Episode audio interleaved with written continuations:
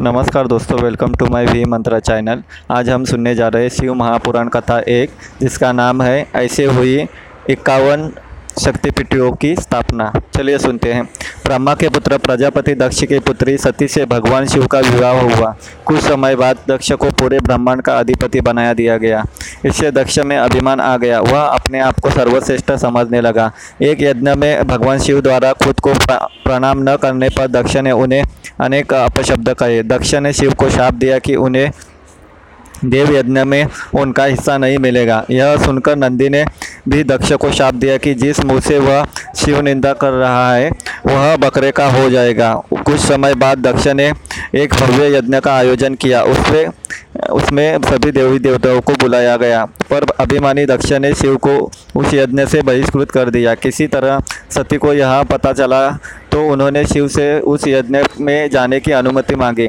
पहले तो शिव ने उन्हें समझाया, पर जब वे नहीं माने तो उन्होंने सती को वहाँ जाने की अनुमति दे दी। सती अपने पिता के घर पहुँची तो दक्ष ने उनसे आके फेर ली। सती यज्ञ में शिव का भाग न देखकर रुष्ट हो गई और सभी को बुरा भला कहने लगी।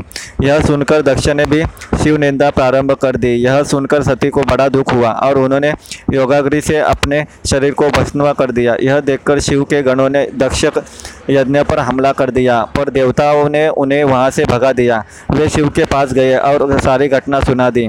यह सुनकर शिव को बड़ा क्रोध आया। उन्होंने अपनी एक जटा को उखाड़कर ज़मीन पर मारा, जिससे वीरभद्र और महाकाली प्रकट हुए। शिव ने उन दोनों को दक्ष का यज्ञ, विध्वंस करने की आज्ञा दी।